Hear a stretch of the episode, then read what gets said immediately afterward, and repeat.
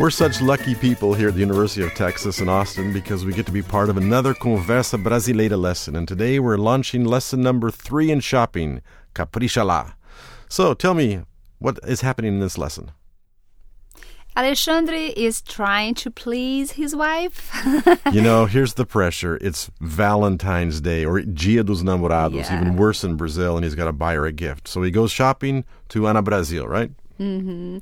So, and it, it, it's interesting to point that in Brazil, this Valentine's Day is totally different thing that we call Dia dos Namorados. It's, it's in a little more serious, date. Isn't it, between couples yeah, that way? Yeah, and it's a romantic thing. And it's not on the same day, right? It's a, no, it's, a different it's in day. June, so the twelfth. So he, he needs to do a, g- a good job here. Right. So he goes to Ana Brasil, and the whole Conversa Brasileira is him talking to Ana Brasil, trying to figure out what to buy for his wife for this day. And so yes, we get to hear and, that conversation. And it's a real Brazilian conversation, and you can see that because it becomes uh, more informal.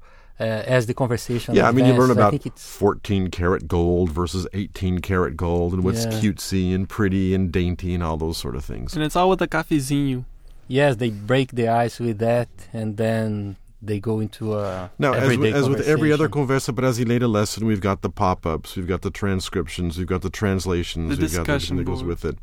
And so it's a chance for you to get a better understanding of how to buy things in Brazil and learn more about the Dia dos Namorados. Come and join us, right? Conversa Brasileira.